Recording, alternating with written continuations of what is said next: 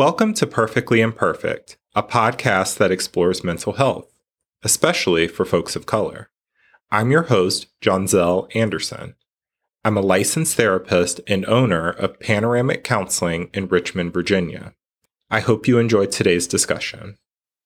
Welcome back to the fourth and final episode of May's Mental Health Book Club on Prince Shakur's book, When They Tell You to Be Good. And we are very excited because we have the author here today to do a very special Q&A with us. You know, we've spent the past few weeks like going through this book and kind of discussing, you know, some of the the stories and experiences that were shared and now uh, we get the unique opportunity to speak with the author about uh, some of the things that maybe we didn't get answers to in the book that we kind of have questions about. So I'm going to kind of first of all give prince an opportunity to you know introduce yourself to the listeners uh, tell us a little bit about yourself and then we'll let the participants unmute themselves and start asking you questions and get the conversation going yeah. Um, first, thank you for having me, everyone. I really appreciate it. I love talking about my writing and my books. So this is, I don't know, just really beautiful. Um, but yeah, my name is Prince Shakur. I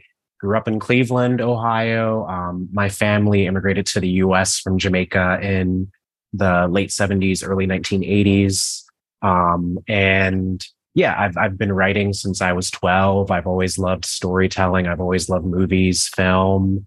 Um, and a few years ago, right around the time that I went to Standing Rock to protest the Dakota Access Pipeline in 2016, I started thinking about what it would be like to write a book about my life. But a lot of it, I wanted it to be about processing grief and what it's like to lose a parent at an early age. Um, so I started writing this book in 2016, and I wanted to put in my experiences as an organizer, as a traveler, as a queer person, a black man, um, a Jamaican American, um, from all of these identities that I feel like I've never seen together in a book. Um, and yeah, so I started writing this book a few years ago around that time. And as I was writing it, a lot of things changed. Um, I learned a lot of things about my family that I didn't know before.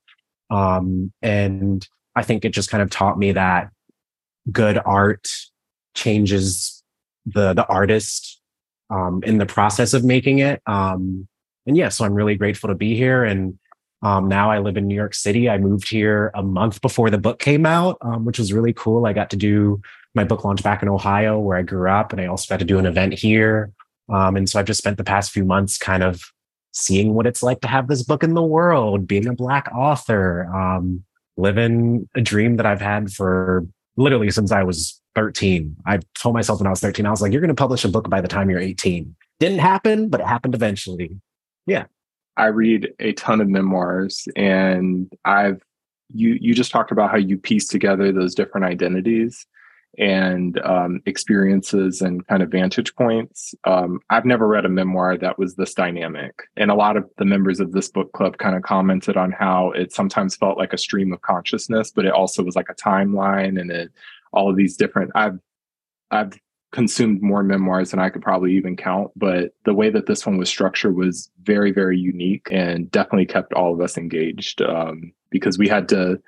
There were some times where it was like it would shift, and we were like, well, wait, this is a different perspective of it. But when it combined together as a collective, it was just like, I've never seen this before. So it's very cool to experience in real time. Thank you. Thank you. Yeah. A lot of that, um, it being nonlinear was something I worked through with the editor, Hanif Abdurraqib, um, because when he bought the book, he had a few ideas, but the biggest one was how do we take this out of order and figure out how we situate different parts of your life around certain themes? Um, so he gave me a lot of freedom to really rearrange it and come up with different possibilities. And I really view this book as a sort of collage of both past, present, future, the internal and the external. Um, and I and I also take seriously the idea of queering narratives, um, bending form, looking at different narrative forms because I think uh, I don't know a part of the work of white supremacy especially is making the written word matter more than anything else. And so I think if we're going to enter the written form, why not find ways to challenge yourself as an artist and also the reader and look at different because because time isn't linear for everyone. So why can't we write in that way as well? Um, this is Becky. I just want to say thank you so much for writing this amazingly, painfully beautiful memoir of yours. I felt bonded to you in a way through my relationship with my mother. Um, and I felt like I was like, wow, you know, um, I, I, I don't know. I just felt like we had a lot in common. I want to thank you for putting that written word out there that mothers aren't always the best, you know, keepers of emotional health and kind of normalizing that for other people. And I just, um, God, I lost my train of thought. I had so much to say.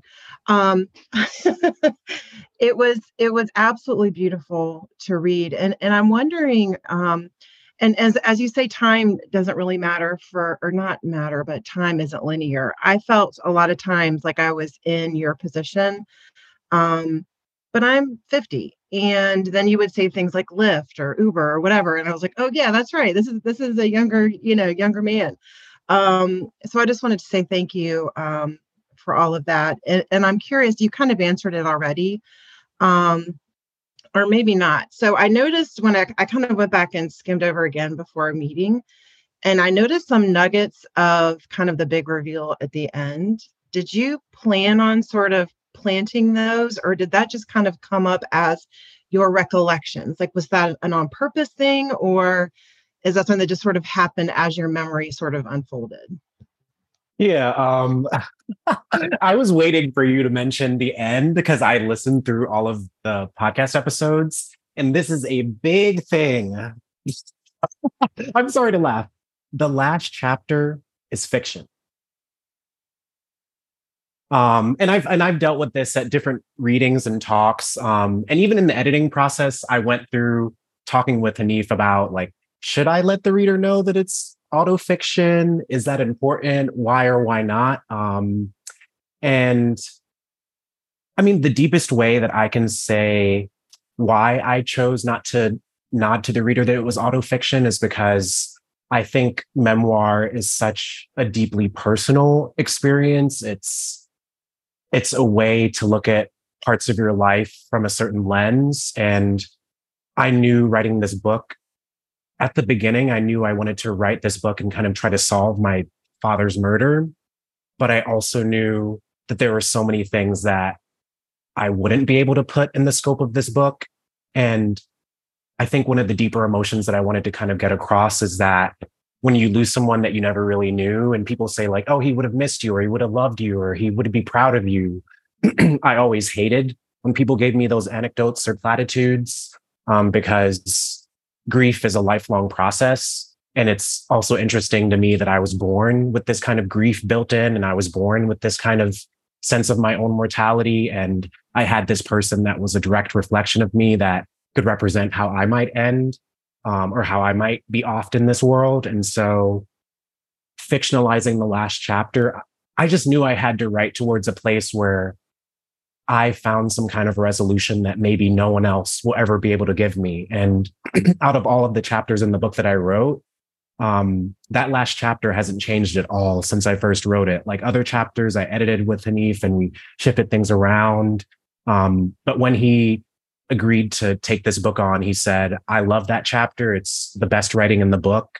Um, and yeah, it just felt really important for me to write towards a space where I could imagine what it might actually be like to meet this person and to imagine that scenario in the most honest place that I could and to not run away from the difficulty of it and to also say to other people like there are many different ways to navigate and to document and to work through your grief um and I, and I say work through because it's something that I'm always going to live with and in a sense it's almost like in writing that last chapter, I was able to to assert an ending that I believed I deserved, and one that was also honest, and one that also turned away from romanticism. Um, and so, in that last section, in writing about my father and Cedric, um, I wrote some of those other chapters a lot of times because I didn't want to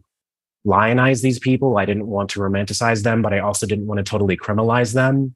Um, and so that last chapter is like my favorite part of the book. Um, and I mean, I think it could there's the question of like, are you misleading the reader? Is this like a lie? Um, and I just think um I needed it and I needed to put it in the book in the form that it was because it to me it feels like the truth. So why shouldn't it also feel like the truth to the reader? Sorry to shock you. so so many thoughts crossed my mind when you said that because we thought as you said you listened to episode three so we're all like kind of leading up to this moment and as we're reading it because there wasn't like a this is a work of fiction this chapter or something like this we truly believed it. And as a person who has read so many memoirs and stuff like that never have i ever seen someone write the ending to an otherwise unresolved story which that just hearing it here in real time that's incredibly powerful. And there's a bunch of thoughts spinning in my head but i'm gonna let everybody else you know say something on that. But uh, just wanted to give that perspective. Um i was getting out of the car i was one of the people that was driving um when the podcast started so i was getting out of the car when you shared that this that that um section was fiction and i was like fiction? Um but how um was any part of like writing that last chapter was it healing for you? Like what were like kind of the thoughts that were going through your head um as like the words were coming out of your pen yeah thank you for that question and, and yeah i know i appreciate talking about this in general because i don't know since the last chapter is my favorite it's been surprising to me that more people haven't asked about it when i've done different events so it's really nice to be able to talk about it um, I mean, I, I, like that a lot of you have said that you you felt the book was a very stream of consciousness because that's exactly how I kind of wrote the last chapter. I find that some of the most resonant and powerful and meaningful pieces of writing that I've done, I just start it and it just comes out. It's like, I don't know. And that's why I think writing can be spiritual and healing and it can be a way to access some sort of ancestral knowledge, or as Toni Morrison calls it, like a discredited knowledge, um, which to me merges these notions of the conscious and subconscious. But I mean, I started writing it and the first lines about the coffee and it just all fell into place in a way because some part of me, I think when I was younger, always hoped or imagined that maybe my father wasn't dead or hoped or imagined that maybe he had another kid that I could meet, or maybe I have a sibling out there, or I would meet someone that knew him. And so um, I think just from the start, I wanted to satiate the youngest part of myself that hunger to just even be able to sit down with this person and talk to them and ask them questions or at least confront this large gap or space that I feel will always be in my life and will always be a sort of core and central wound. Um, and that's just something I'm willing to live with. Um, but I wanted to write towards that. Um, and I think some of the things that felt important to include were that I don't think my father is I don't think he was an emotionally aware person, sort of in some ways that I view his brother Cedric. Um, I wanted to write towards what happens when men struggle to understand each other, what intimacy looks like in situations where you love someone and they love you, or you love someone and they don't know you. Um, and that's why it felt important um, to have that line of dialogue in there where he says, like, I don't know if I was meant to be your father. Because in the deepest part of me i always wondered like if my father were alive if he hadn't been murdered would i have wanted him in my life? Would he have been abusive to me? Would he have been a better person? Would he have had time to change but then i also look at my stepfather and what he represented in my life and i also see how men so often fail the people that are closest to them and how a part of the reason that I live as the kind of man that I try to be in this world, and the reason that I kind of carry a sort of core guilt in being a man is that I know the suffering that my mother and other women in my family had to go through. And so I wanted to speak towards that.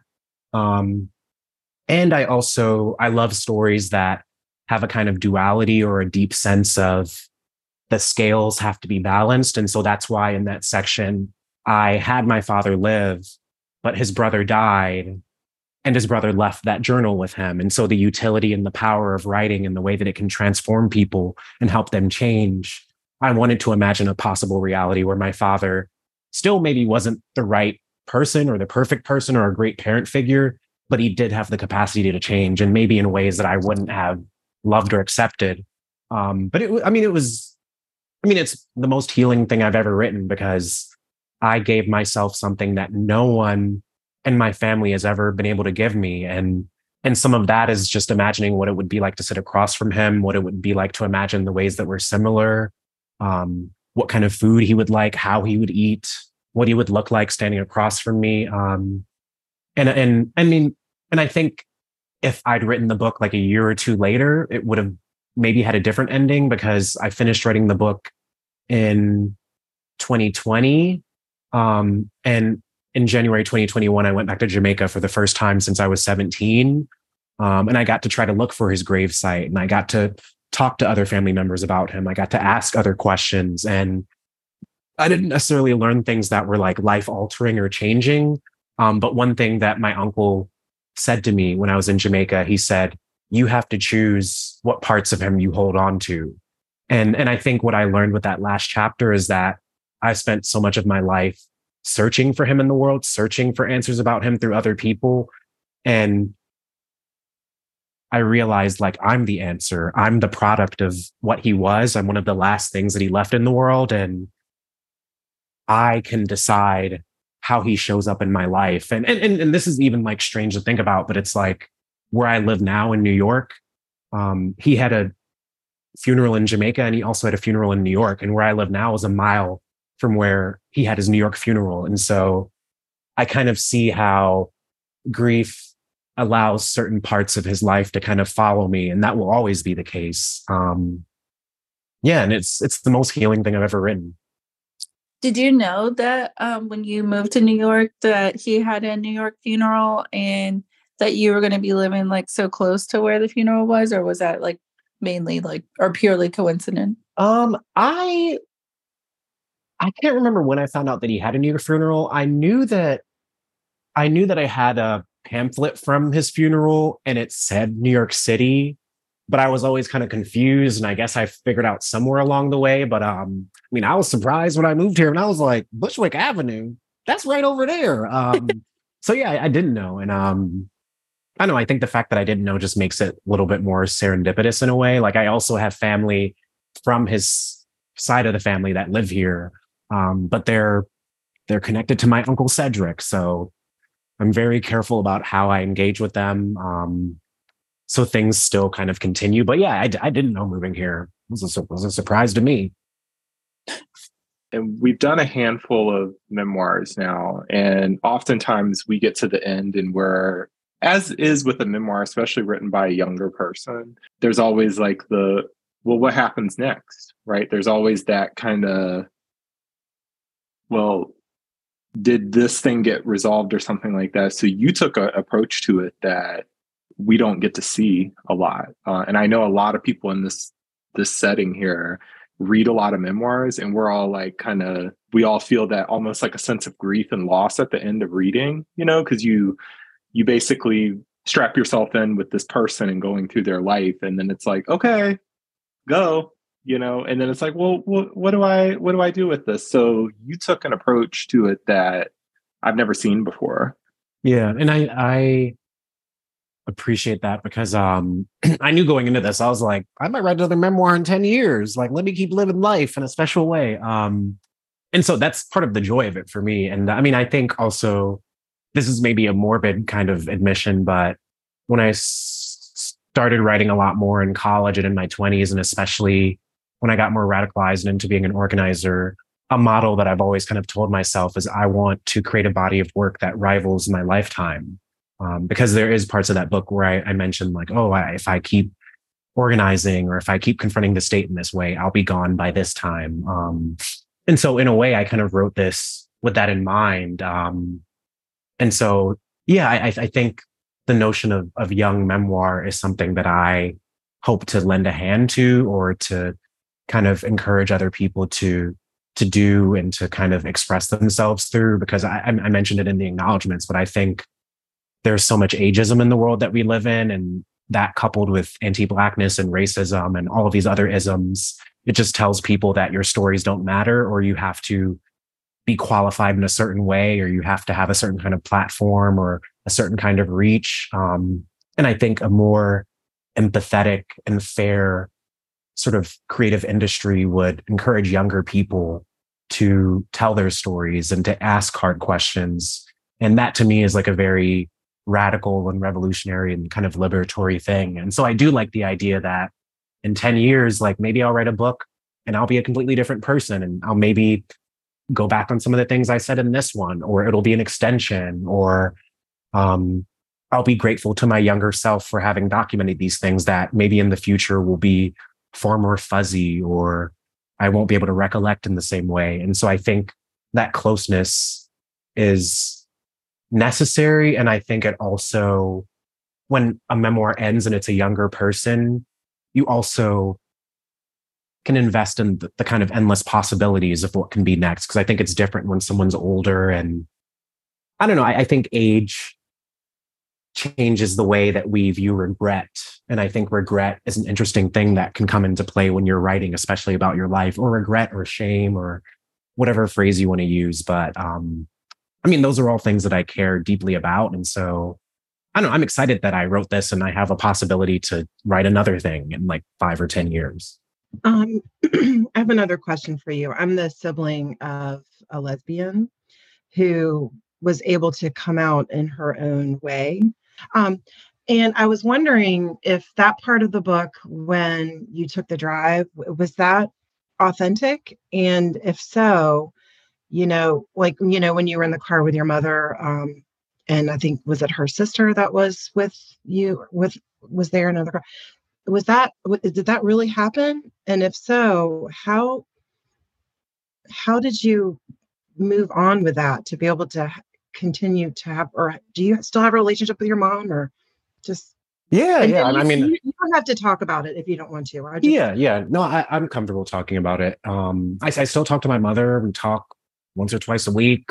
Love her. Um, she's not perfect, but I mean, if I'm being very honest, I like even through all the stress and chaos and trauma and it's like it was so moving to listen to all of your perspectives during the podcast because in a way writing this book it gave me a lot of empathy for my younger self but also hearing all of your thoughts it kind of also gave me this empathy like oh other people recognize my suffering in a way that sometimes even me now being 28 i look back and i'm like how did i make it through that um but i mean yeah when i was 15 that actually happened my mother woke me up at like 4 a.m it was like the last three weeks of school um and she asked me if I was gay, took me downstairs, said all kinds of horrible things, berated me, and then and then went back to bed. And then she drove me to school.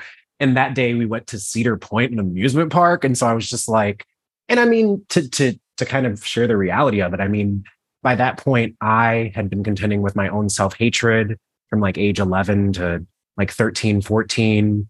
And then when that self-hatred kind of melted away, I went through like a deep period of angst of of feeling bitter towards my parents for having a culture and the kind of way of looking at the world that made me feel like I should hate myself. Um, and I turned to the internet. I found places like trevorspace.net. I don't know if it's still around, but it's basically like MySpace for LGBTQ teenagers. And I'm, I mean, I'm thankful I had the internet because I was able to go online and talk to other teenagers and learn about their experiences. And I mean, the deepest part of me was always prepared to get kicked out of the house, to lose everything. I mean, I grew up with my parents making really messed up jokes about what would happen if they had gay kids. And so, I mean, for me, I was prepared for the worst. And so when I was at school going to Cedar Point, like I had no idea what would happen that day. Um, and I want, and actually, when I first wrote the book, that was the scene that I opened it with because I wanted to open it in a moment of danger. And I wanted to open it with a moment that paralleled how my biological father passed away, which was he died on a road trip going to Florida. And I wanted to situate myself in this moment of extreme discomfort and lack of safety, but put it in this domesticated space. Um, and yeah, I mean, I remember being really terrified. I remember that weekend I was supposed to go with my best friend on a trip with her dad, and that was canceled. And I remember having to come out to my mom, looking forward to this trip, having that trip be canceled, and thinking, I'm going to have to go home. I'm going to have to face this. And no one at school, none of none of the other adults in my life, no one is going to fucking save me. And so I had to figure out what I had to know about myself in order to save myself. And so I wanted to write that scene kind of thinking about, and like it was real. Like I was like, if I got to fight my mom to get out of this car and run away, like I'm gonna run through East Cleveland. I'm gonna make it. Um, and so I, it sounds weird to say it, but I was prepared for anything to happen, and I knew that anything could happen. And I mean, just being from a Jamaican culture, like people get brutalized in Jamaica all the time, people get murdered all the time, and so it would almost be naive for me to expect anything else. And so when everything hit the fan, I I don't even know. Looking back, I'm like, how did you deal with that? And I think I had the internet, I had my friends at school. Um, and yeah, and, and I mean, even though it was extremely traumatizing, in a way, I was just grateful that nothing got physical, that I wasn't physically harmed. Um, and that sounds weird to say, like, oh, choose the lesser evil. Um, and yeah, it actually happened. I mean, I was deeply betrayed. I was confused. I ripped up that journal later that day. Um, and I mean, I mentioned it in the book too, but luckily, like a few weeks after that, I was accepted into this two week young writers workshop at Kenyon College. And I got to go away. I got to live in a dorm. I got to kind of sort of cosplay what my future in a year would be. Because I also went to a three year high school. So when I came out, that was a year before I was going to graduate. Um, and going to that workshop was also my first time being around new people. For a while when I was there, I lied and said I had a girlfriend because I didn't want to come out. Um, I don't know. And I, I just look back and I mean, writing this book, what I kept saying to myself again and again is I, I thank this younger version of myself for making it through all these things that I have no idea if I could handle in the same way now. Um, I don't know. So in a way, it's like, and I guess like therapy helped, writing helped, um, and those are all things I kind of wanted to nod to. Um, but yeah, I mean, it was wild. I mean, like six months later, my brother came out while he was in the military. Um, I don't think I explicitly put that in the book because I didn't want to share his journey, but I mean, it was wild. Me coming out and then my brother coming out and seeing her reaction to him. I was like, "Oh, girl, what, what, what were you feeding us that made us both gay?" That's good. Did you feel like you had a partner then, like as far as you know, someone to kind of a support system when Not your brother all. came out? No, me and my brother are very different. He's three years older. Um, I'm much more confrontational. I'm much more like, this is what I deserve. I think my brother is much more cynical about people. He's a lot less trusting. Um, and I think in a lot of ways, from like age 15 to when I was maybe like 22, like I think he judged me a lot for how upfront I was. And I mean, I, it's mentioned in the book, but after my freshman year in college, my mother found out that I had a YouTube channel where I talked about being gay and she freaked out and um and I mean that was really horrible and I called my brother because I was expecting him to come to my come to the house and pick me up and like let me stay with him for a few few days but he came to me downstairs after he sat and watched my aunt and my mother berate me for like an hour in the garage and he said you know I just had to grow up and I think you need to grow up too um and so I was alone in a lot of it. Like I, I think I represented a possibility for my brother, but he never represented a possibility for me or a vision of how I wanted to live. And, um, and I mean, things are better in some ways now, but I mean, I have friends that I'm closer to in terms of like my queerness than I ever will be with my brother. Um, and that's just like a fact that I've accepted because we're very different. And I think we've worked through our traumas very differently. Um, yeah. Hey, y'all. I'm interrupting this episode to let you know how you can support my podcast, writing, and other creative projects. Head over to the show notes of this episode where you can consider buying me a coffee once or monthly, gift me a book from my wish list, or just leave a nice review to help others find this podcast. I know your time and money is valuable, so thank you in advance for your support. And now, let's get back to the show. I I think that idea of loving people for who they are instead of for who you want them to be is so pure. I mean, that is the best love that we can give anyone.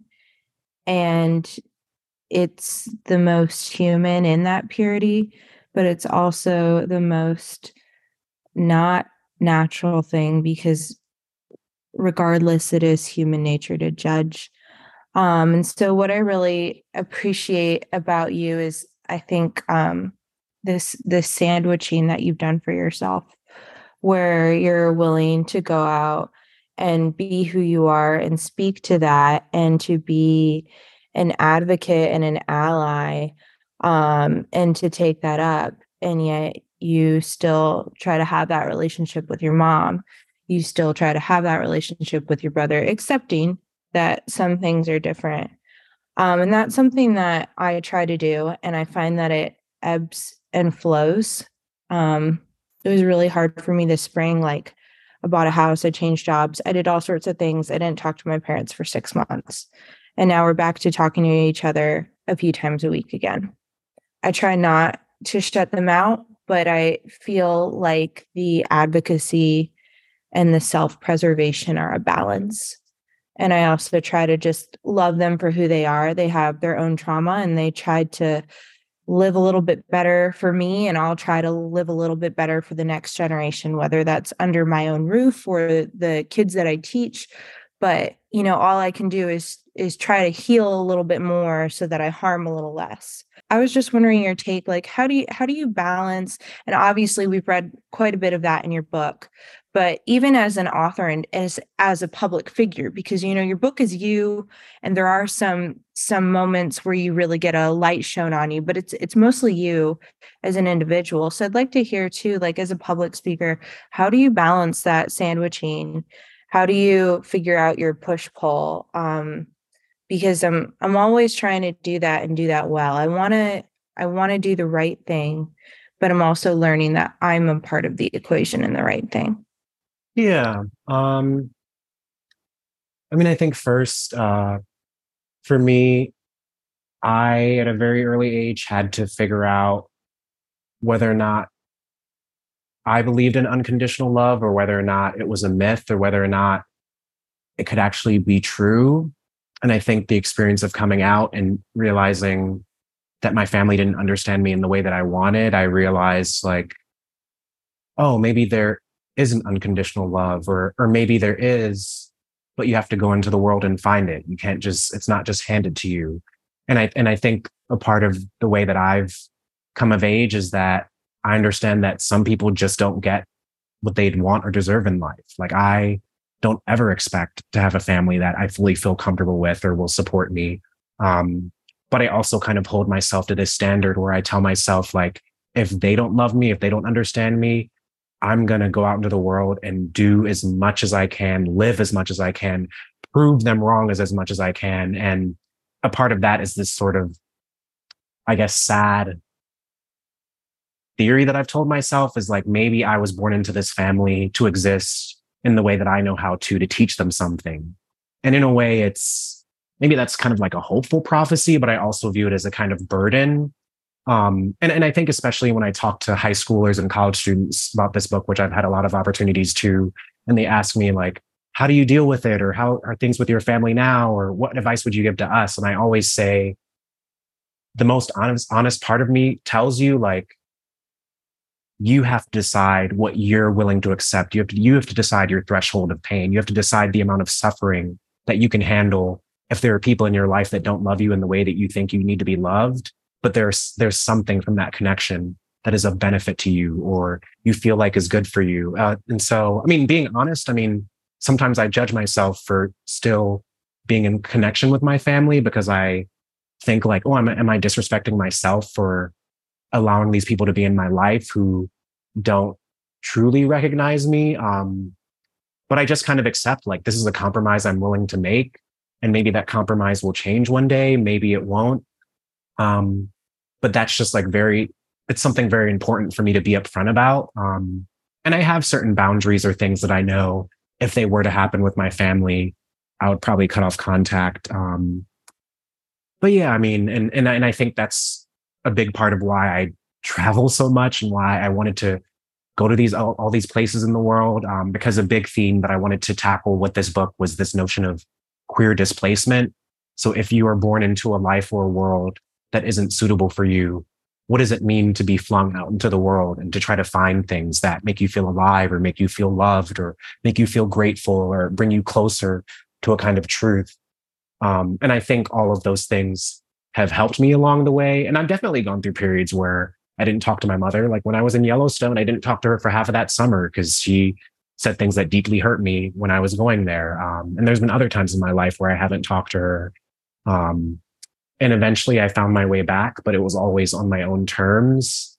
Um, and I think there's just this sort of sad reality that I think a lot of queer people or people with families that don't understand them have to kind of exist in, which is you come of age while anticipating loss and grief and you and you have to prepare yourself and i remember my roommate from a few years ago um, he is trans and his mother passed away a few years ago and he talked a lot to his therapist about how he wasn't as sad as people expected him to and his therapist was like when you are young and lgbtqia you grieve at an earlier age you anticipate all these losses anyway and so when they come you're almost prepared for them. And it doesn't make it any easier, but that's just like the most vicious truth that I can think of. And I think in being a public speaker, I like I feel lucky enough that I know myself enough to articulate these parts of myself. And I also try to be as honest as I can. And I think in a lot of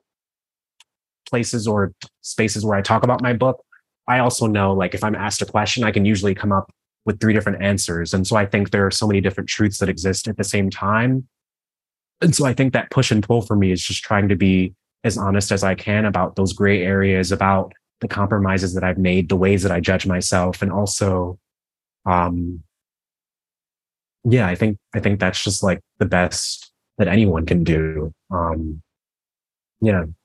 I really love the sections of the book that you talked about your traveling because I got to live vicariously through you with backpacking and just like getting on a plane with very little money and just figuring it out as you go. Like the bravery and the development that you went through through those experiences were pretty great. And I would just agree with something you said earlier is I'm a writer as well. So because I write things, that craft pushes me to do things more adventurously because I got to have something to write about. And so seeing that and seeing just all the different experiences that you put yourself into, it it definitely shows in the collective of this book. And you also talked about like therapy and kind of writing as a form of therapy and stuff like that. I definitely you know, whether it be like journaling or even like in a way like doing this podcast, having different ways to talk about stuff or literally going to therapy. I'm a therapist too. So, you know, there's a lot of different ways to get therapy, but out of all the different things I've tried and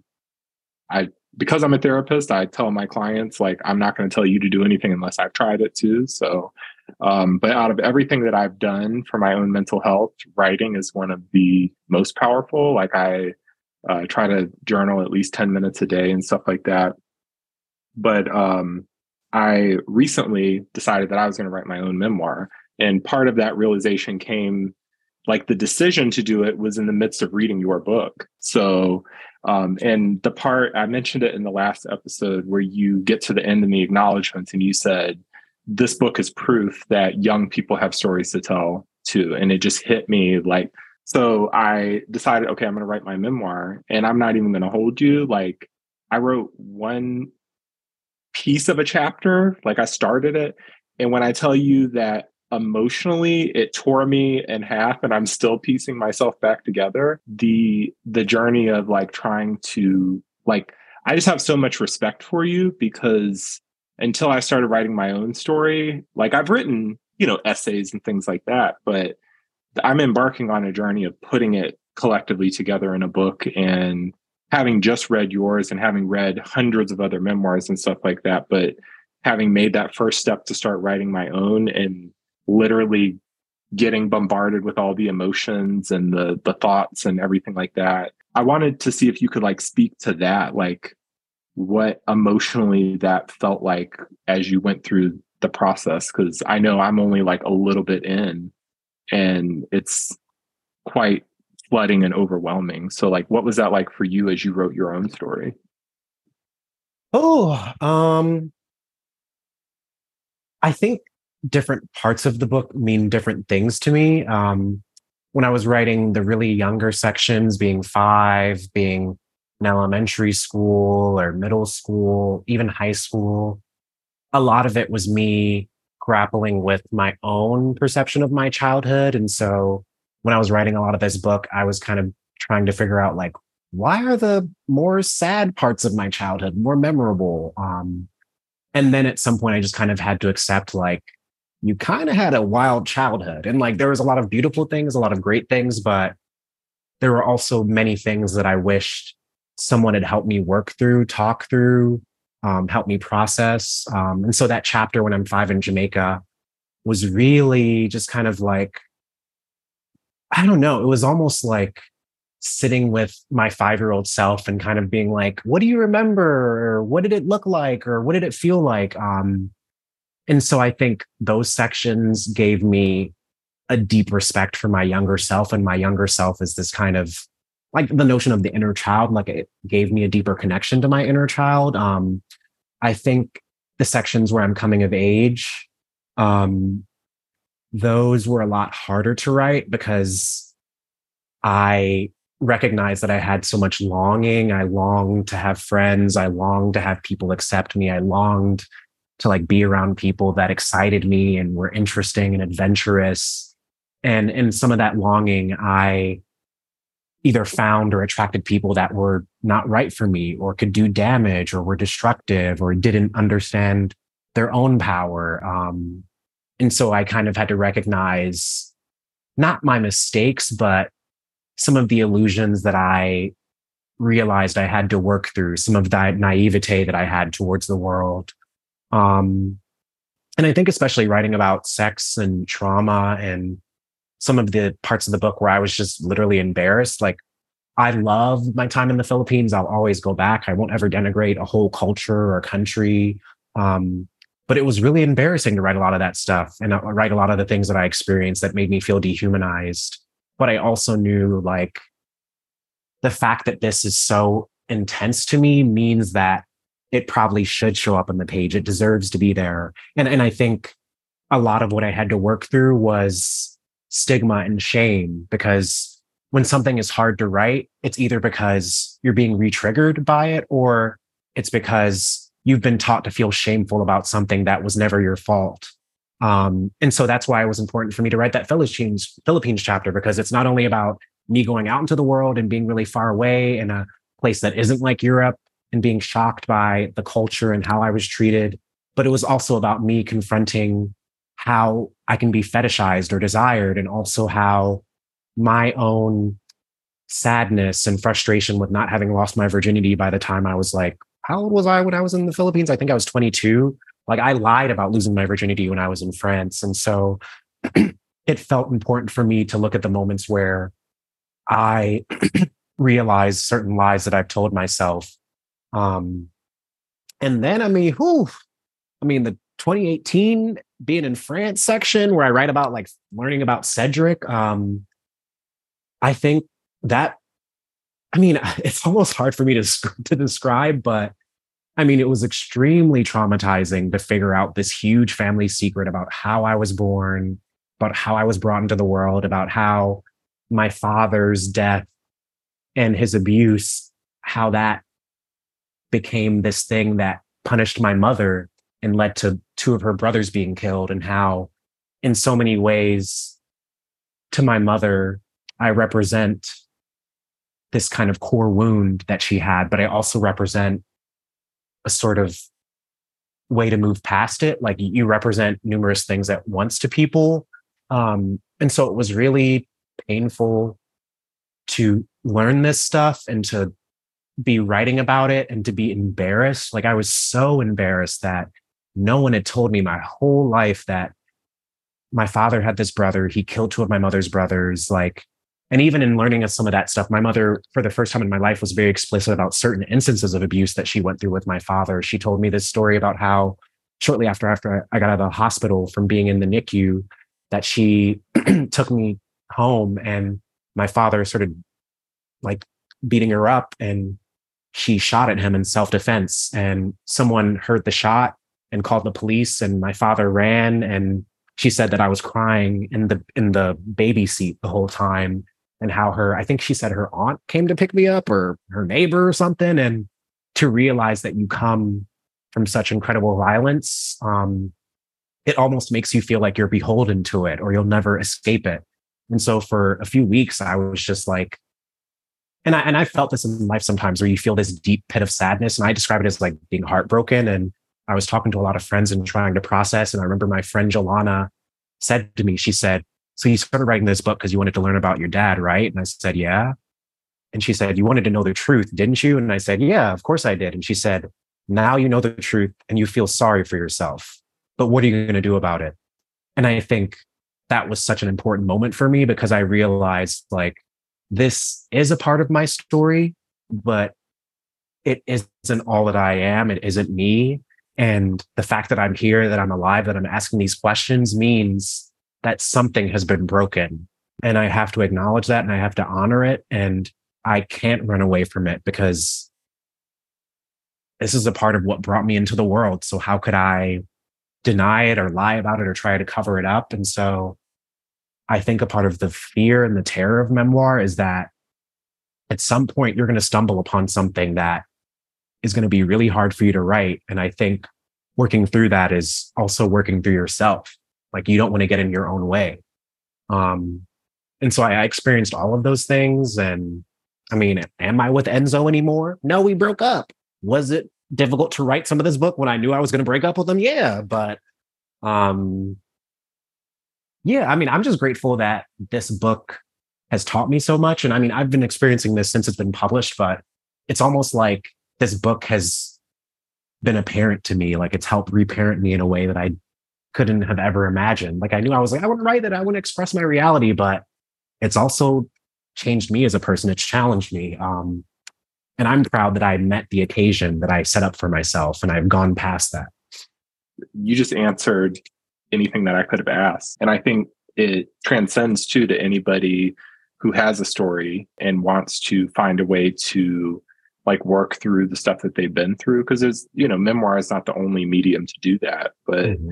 the like you said it was almost like you had to you're facing down something very scary to to get it to where it's written down and i wrote notes down i was like if it's embarrassing it probably should be in there and that's probably why i've had such a crazy emotional reaction to this one little section that i wrote because it was like oh, okay, we're mm-hmm. revisiting that place. And truly, the thing that I was writing about, it was during a time in my life where I literally was feeling, as I was writing that, how I felt living in that city, in that place. And so yeah. we've, we, on this book club, we did a book, it's called The Body Keeps the Score. So, you know, I know that that is what was occurring like the the the memories the sensations all of that but just mad respect for the fact that you clearly had to go through a ton of that just to get this this book to exist in the way that it is. So um, lots of respect to you. How did it feel like opening up the um, package that had like your finalized book in it? Oh, ah, uh, um, it was great, but it was also bittersweet. Um, and great in the sense like I got to work with an editor that I love, who's local, who I've written under, like Hanif Abdurraqib. Like I think he just respected my brain and mind and what I wanted to do. And when you're breaking into publishing or writing, so much of it is no, no, no, we don't know how to make this break out. Or while I was trying to sell the book with my previous agent, like I that agent left and I had to query new people. And I had so many agents tell me, like, oh, your query letter made me cry. And like, but I don't think I can work on this. I'm like, what the hell? Like, what about Black Writers Matter or I don't know, own voices or whatever. Um, and so it was beautiful. It was amazing. Um, but the bittersweet part was in the year up to that. Um, I had a writing mentor that I'd known for about two years pass away, and he was a black man in his 40s who had a family, had kids, who gave me a lot of support and guidance.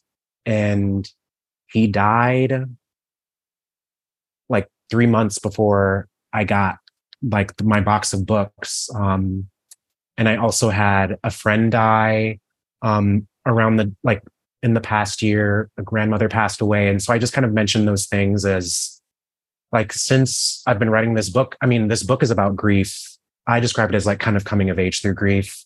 And then I was experiencing all these beautiful moments and thinking of all these people that couldn't be there or wouldn't w- witness it. Um, so I cried a lot because I just thought like, he's never going to see this. Like, I mean, I believe in the afterlife and people watching over you, but I mean, it was extremely bittersweet. Um, and like thinking about Crystal, um, my best friend's mother who passed away when I was a senior in college. Um, and so it was a lot of different things, like just writing a book and then having to add names to it to people that you love who you know that have passed and being like, what the hell is happening? Like, um, but I think it also taught me like you have things that you can share with people, but I've also learned like how to appreciate moments that you experience on your own or just within yourself. Um, and granted, like I got to tell people about it and show friends the books in the box. Um, but it was very bittersweet. Um, like arriving to something and imagining all the people that would be there and realizing like they're not here. I'm here. So it was it was a it was a mix of a lot of different things what really actually caught my attention to feature this book in the book club was when I read like the Amazon description and it was basically about it's kind of this mystery of what happened to your dad, right? But then we've made it through this book and we've most of us I think here have learned that the actual ending of the book that um, we kind of all experienced last week, um, we now know uh, a fuller picture of that, which blew all of our minds. Uh, but then you shared like your father and your mom's brothers. And I don't know if I missed it in the book or if that was just new information that was added, but now I need to go back and read it with fresh eyes because this seems to be one of those books that you're going to get something different every time you go through, which is also a sign. And I know you've probably heard this already, but like not every book can be that dynamic to where it can give you something different each time. So I'm actually really, really, really excited to go back and with these new insights, look at it because I feel like I got like the surface the first time I passed through it, and now I can go even deeper into it. So I'm looking forward to that. But we appreciate you for putting this book into the world and for taking the time to talk with us today. Um, before we wrap up for today, I'm going to give you the floor to um, share with uh, the listeners to this podcast um, where they can find you. Talk about, uh, before we started recording, you mentioned a novel in the works, if you want to share about that. So, kind of just let us know a little bit more about you, where we can find you, what you're up to, that kind of stuff. Yeah. Um, thank you again. Uh, yeah, you can find me online. I have a website where I pretty much have all of my art, um, writings on there princeshakur.com, P R I N C E S H A K U R.com.